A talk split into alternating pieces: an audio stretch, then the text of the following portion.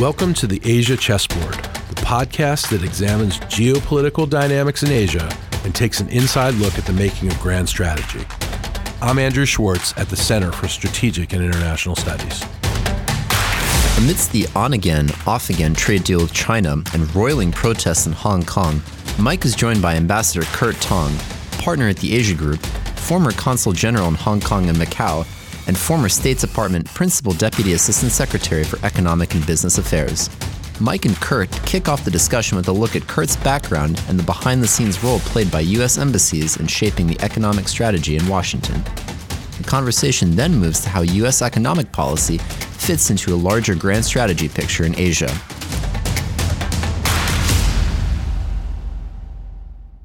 We're joined on the Asia chessboard today by a friend of many decades and one of the most important thinkers and implementers of American economic policy in Asia of recent years, Kurt Tong, who is currently at the Asia Group as a partner, business consultancy, uh, and served in government last as consul general in Hong Kong as Principal Deputy Assistant Secretary in the State Department's Bureau of Economic and Business Affairs, and as the American uh, envoy, the ambassador for APEC, the Asia Pacific Economic Cooperation Forum. So, rich experience on a bilateral and multilateral basis.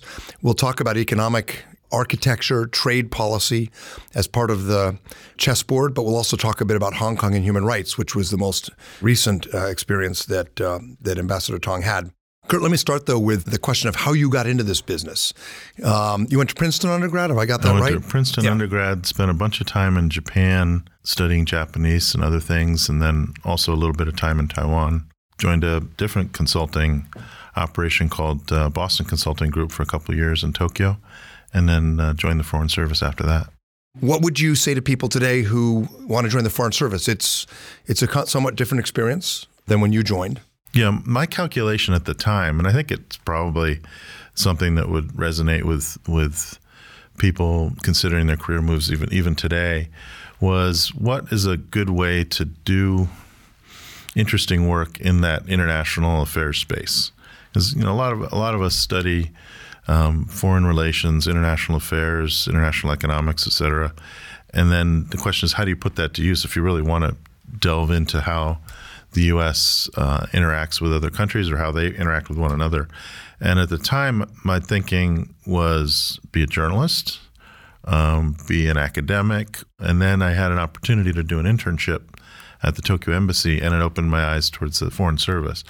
And not to go on too long, but the, my thinking at the time was that, that an academic tends to study decade-long phenomena, and then you put together a book, and you and you really become very expert on a relatively narrow issue set. A journalist is, um, you know, mile wide and an inch deep, day to day writing, deadlines, and the like. So you don't really get to delve into things. And just as an analytic framework, the kind of month to month, quarter to quarter analysis that you do as a diplomat was appealing. The other aspect was that there's an operational side to being a diplomat. You're not just like finding out what's going on and talking to people, you're also acting on it. And that turned out to be a lot of fun. People say, you know, if you want to do policy, don't go into the Foreign Service. But your career is evidence that's just not true. I mean, I personally know that some of the most important decisions we made in the White House were because of cables you wrote from Korea. Uh, proposing the idea of a U.S. Korea free trade agreement. You had policy oversight in the NSC as the PDAS. So, is it still true that if you want to do policy, don't join the Foreign Service? Because it sure seems like you may be the exception to that rule, or maybe the rule is just not right. Well, I think uh, some, some of both, maybe. That you know, the conventional wisdom these days is that foreign policy making has gotten centralized, and that the role of the NSC in the White House is greater than before. That in, think tanks are more influential than ever. Um, That part's definitely true. That's part definitely true, Mike. But that, but but I, I and I do think those are true. But I also think that there's so much complexity and so much opportunity for thoughtful consideration of options that the State Department is still and the diplomatic service is and embassies in particular are very relevant because embassies in particular have unique insight into what the counterparts are thinking as well as on the ground knowledge of of trends and and if they apply that to you know creative thinking about what we ought to do then that is policy then you're in the policy mix deciding important issues. Like you mentioned the Korea FTA. I mean, yes, from the embassy, we sent in suggestions that that would be a good approach to both our market access issues and strengthening the Korea relationship. But the decision to do that was the president's. It wasn't, you know, the economic counselor and at the embassy. So you have to also be a little bit humble and realize that, that you're working for a large apparatus and a greater good. You sent a cable, though, and I guess it was 2004 or so when you were the Economic Minister Council in Korea that really captured everyone's attention in the White House. Rob Portman, who's now a senator from Ohio, was U.S. Trade Rep, and he called together a team. And I was on it. Faryar Shirzad, who was in charge of economic policy at the NSC overall, Wendy Cutler, a mm-hmm. friend who was coming from USTR, and we did deep, long sessions based on your cable about whether or not we could pitch this to the president. So you you can, from an embassy on the other side of the world, with a careful amount of research and diplomacy and a well-written cable, you can move the ball in Washington. Well, I think I think that's right, and and that then to elaborate started. I think the Korea piece. I then went and worked in the Bush White House and the NSC, as you know, and then back over to the State Department after that on the APEC issue set, and you're able if you if you maneuver well within the system and and are thoughtful, you can also do some long term projects. My point is that the Korea FTA led to uh, reconsideration of the free trade area of the Asia Pacific as a general point of right. emphasis for the United States and APEC, which then led to TPP and, and the U.S. joining the, the Trans Pacific Partnership Initiative, tragically, at least postponed for now, but, but um, the U.S. participation. But, but there are you can also connect threads as you're as you're working on these various issues. I want to come back to that, but let me just ask you first about who in your time in the State Department uh, shaped your thinking, especially on on big questions of strategy and economic policy. W- was it people in the Foreign Service, foreign officials? Most, you didn't learn all this at Princeton, I'm assuming. No, um, uh, most often uh, I, I, felt I, I, got a good education at Princeton because it was policy oriented. You went to Woodrow Wilson School. Yeah, and it was long term perspective type consideration of things. Uh, so you know, Kent Calder was my thesis advisor, and he was pushing this East Asia Edge idea, which you know is kind of the predecessor of the pivot, if you think about it in a thirty year time frame. So there were a lot of there was a lot of deep thinking and, and ideas being tossed at the wall back then. But I think for me, one of the uh, main influences, I think, was more just kind of conversation among experts. Tokyo was a, in the 1980s and 90s was a very vibrant place. People were talking about issues a lot, and they would have benkyokais, these, these study groups where people would get together and think about things. And I found that very, very stimulating.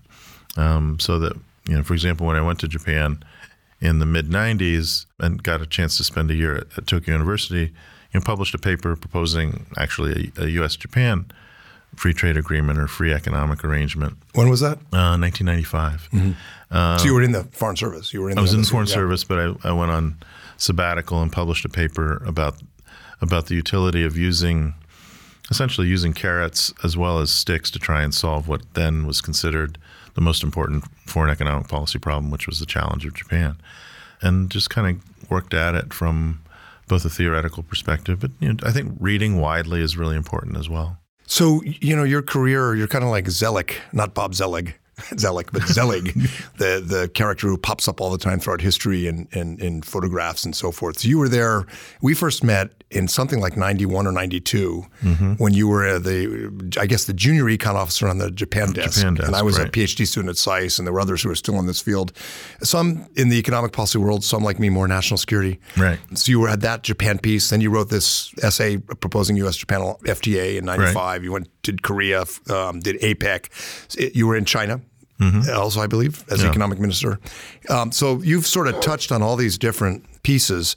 It built over the course of your career towards what you mentioned FTAP, free trade of the area of the Asia Pacific, which in turn, I think, had we done it, would have given us a lot of leverage to get China to make concessions. Right. TPP plus what probably would have come on the other side of the globe, TTIP, right. transatlantic agreement, would have given us a huge amount of leverage vis-a-vis China. How do we get that back now? We, you know, the president yeah. prefers bilateral free trade agreements. He says the Diet of Japan just passed one with us, but it's it's pretty small ball compared to what we were going rel- for. It is small ball. Um, you know, the strategy as as abandoned was for the United States to do the Trans Pacific Partnership, the Transatlantic Partnership, put the two together. You've basically recreated the WTO and with China on the sidelines, and then use that pressure to bring China around through uh, structural reform. You know, a useful grand strategy, difficult to execute as it turned out. But I think uh, it's a good one. And getting back to that, I think may require focusing on issue by issue rather than doing these um, comprehensive agreements because they, there's so much complexity in an, uh, one of these across the board free trade agreements that you end up instigating political opposition in enough corners of a democracy in particular that then it becomes very politically difficult to deliver on the mechanism.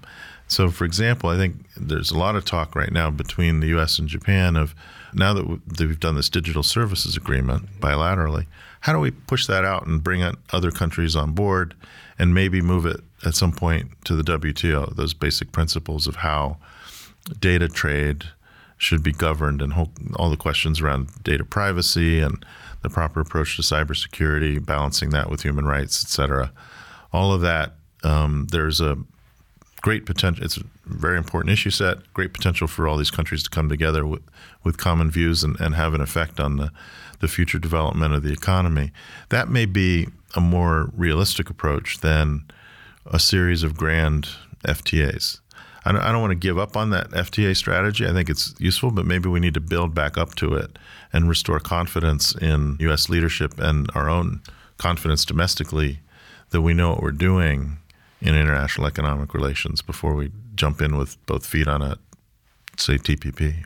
14, 15 years ago, when you were in Korea and then in the White House, when I was in the White House, the question was whether Korea, or in the case of what became TPP, Vietnam, or even Japan were up for this. There were right. real questions about that. Uh, we had very little doubt about ourselves right. because we had passed so many FTAs. Right. Um, the irony of all this is that the Japanese, the Koreans, the Vietnamese are up to this. Right. Because they're afraid of China. Um, and now we're the ones who've stumbled. But I and, wonder. And, and, and, we've, in my opinion, misdirected our anxiety about China, the threat of China. Explain what you mean. Well, I think that we're doing a lot of small ball approaches to the, the China problem rather than working with with like-mindeds and and working at the level of general principle and then trying to, to push that toward China where you know let's let's go after one company here or do a little bit of export mm-hmm. controls there, or do these very transactional agreements that we're trying to do in the bilateral trade space, rather than than really trying to focus on the big picture. I mean, I know that sounds to some people that sounds Pollyannish, and that we tried that, we had all these dialogues with China, and it didn't work, so we need to just use specific leverage on very specific issues. But you know, there's so many issues out there that if you if you come at it that way, it could take forever. You know, your career sort of went from the bilateral to the regional to the to the your last job in EB in the Economic Bureau towards global right. rules. It must be incredibly frustrating that TPP just collapsed um, in your quite frustrating. Uh, yeah, final years like, in the government. Like I'm not a, trying to no a project that you're in, working on for ten years not not succeeding. Yeah, it's more and it's, it's, and it's our first FTA that we haven't ratified. Yeah, yeah. Um, so it is frustrating. But here's the silver lining to your point about the U.S. Japan uh, Digital Services Agreement.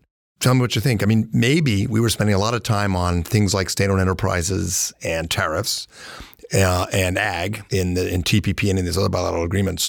But in 30, 40 years, what's really going to matter is uh, the digital space. And, and, and we're talking about I 5G, think, the Internet of Things. So maybe if you think about the trajectory of technology, this digital services agreement is actually something that may matter in the longer run more than TPP and the trade agreements. Well, I think that's right. Um, and I think I, I, wouldn't include state-owned enterprises as a sunset issue. I would think that's that's still very hmm, relevant one. But I think the amount of time that we spend talking about tariffs and dealing with tariffs is is is frankly a bit absurd. I mean, tariffs are, are attacks on inward trade. You're hurting your own economy when you do it. You're protecting somebody that probably doesn't deserve to be protected. I know that sounds very hard, cold to, to people in, in, in struggling industries, but you know, giving up your tariffs in order to get tariffs down. Too much attention on tariffs. The non-tariff issues and the structural issues. I would include SOE reform in there, but but things like antitrust regulations, investment rules, accountability and transparency requirements in, in, in financial transactions. All that stuff is extraordinarily important, uh, along with the digital piece, and uh, and really can a lot of work can be can be done there if uh, if people emphasize it. Where are you on the 5G and Huawei question? The criticism you had earlier was that the administration's picking on one company here, one company there. But when you're talking about 5G, it's it's Huawei, and right. the de facto ban on on Huawei participation in, in our 5G procurement, 5G market is being uh, also taken by Japan, Australia, and other countries. But we've also put Huawei on the entities list. Um, right. So w- was that a bridge too far? Was that too much? Do you think? Where do you draw well, the line? My my personal view is that if we're not confident that we can monitor and regulate Huawei equipment used in the United States in a way that doesn't create a cybersecurity threat, okay, great. So let's not buy mm-hmm. Huawei equipment and, and requiring U.S. procurement not to use that equipment makes makes perfect sense. Some countries say that they're confident they can do it, like the UK is kind of trying to figure it out. Um, I think each country can decide that for themselves, uh, and we'll just deal with it.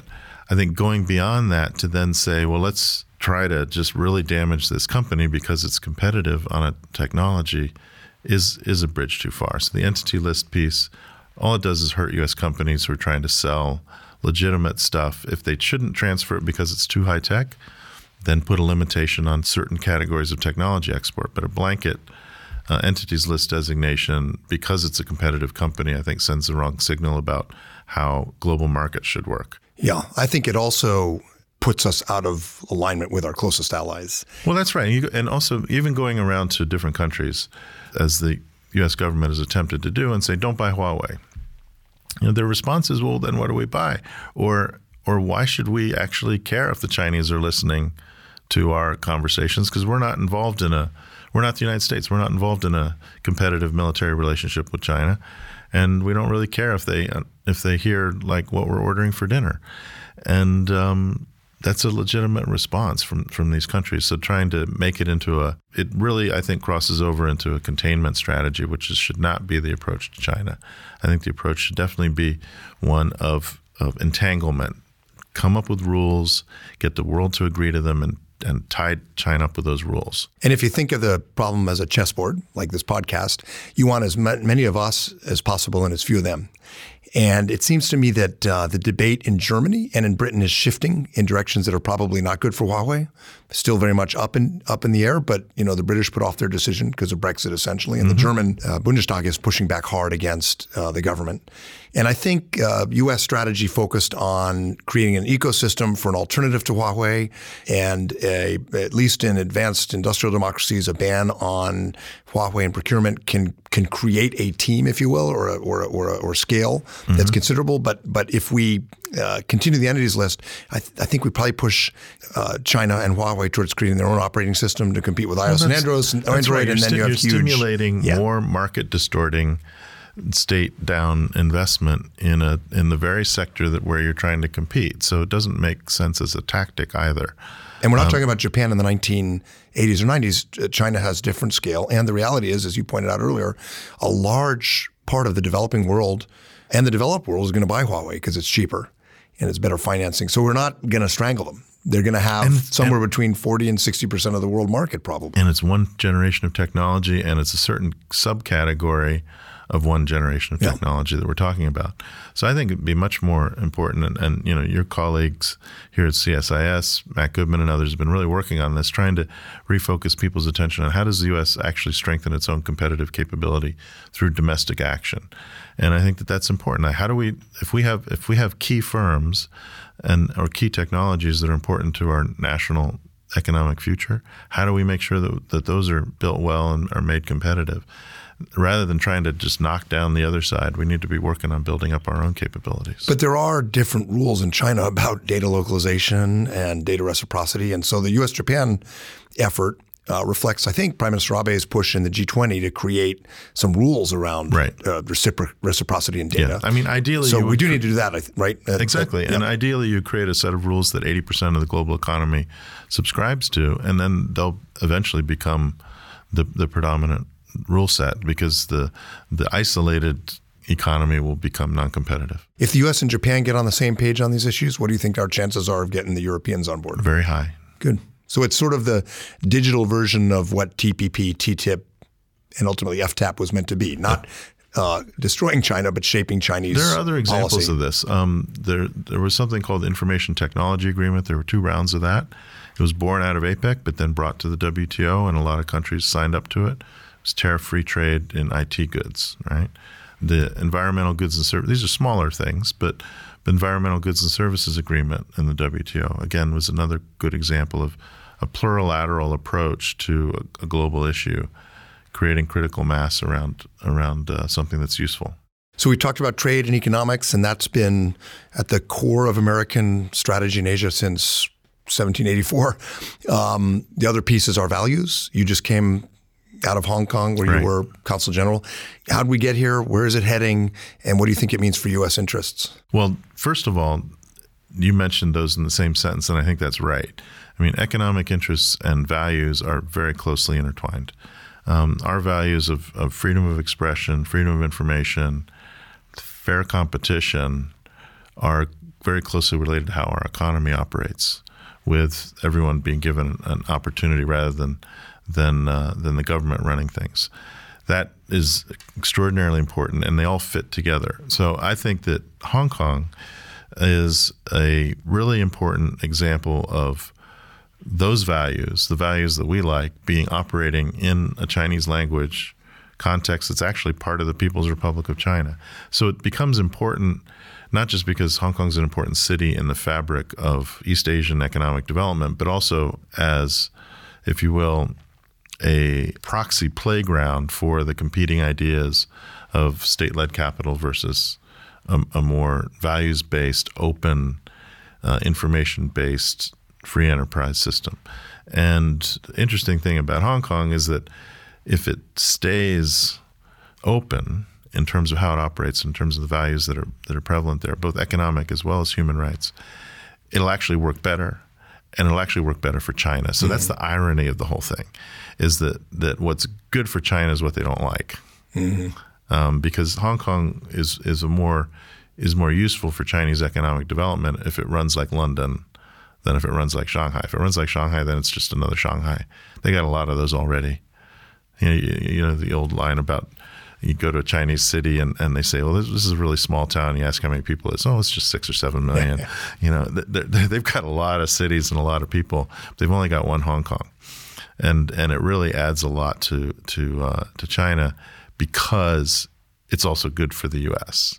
and the rest of the world. So it's it's an it's an ironic and and difficult situation uh, because Hong Kong is also just intensely irritating to China because it's successful and it has freedom of information. All these people running around saying what they think, and and, and it you know drives people in Beijing nuts. They don't like it, but but Do you, do you think Xi Jinping? like. Do you think Xi Jinping looks at uh, Hong Kong the way you just described Hong Kong?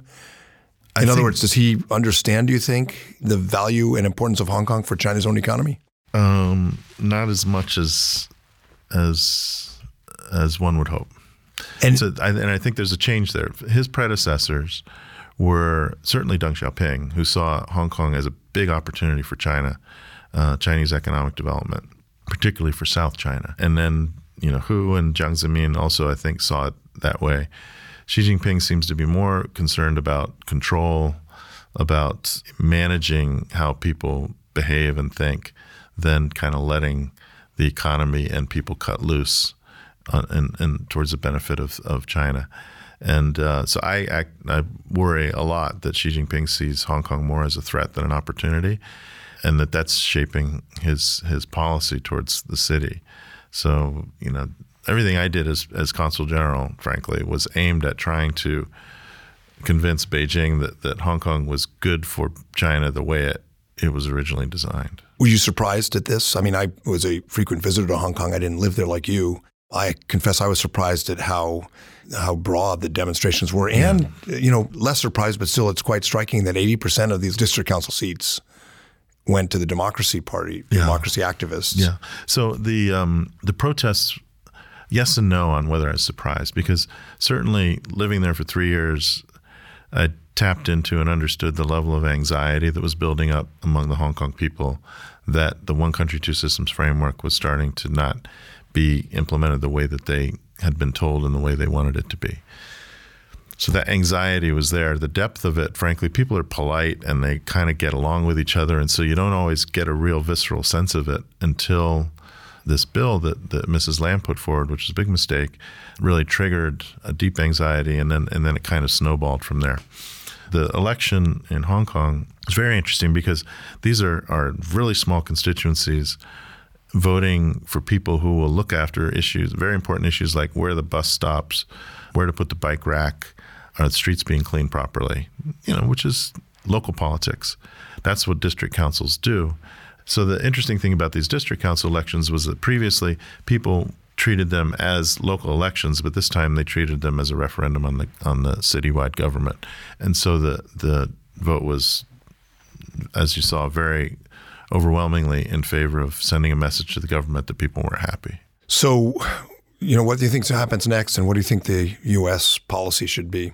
I am hopeful that the Hong Kong government and Beijing government will look at what's happened with the demonstrations and with the this district council election and say, well, okay, maybe we need to figure out a way to meet meet the Hong Kong public halfway here, and show some flexibility on some of the some of their demands, um, and at least have some really sincere dialogue about what is making people so anxious about Hong Kong. That's what I hope for.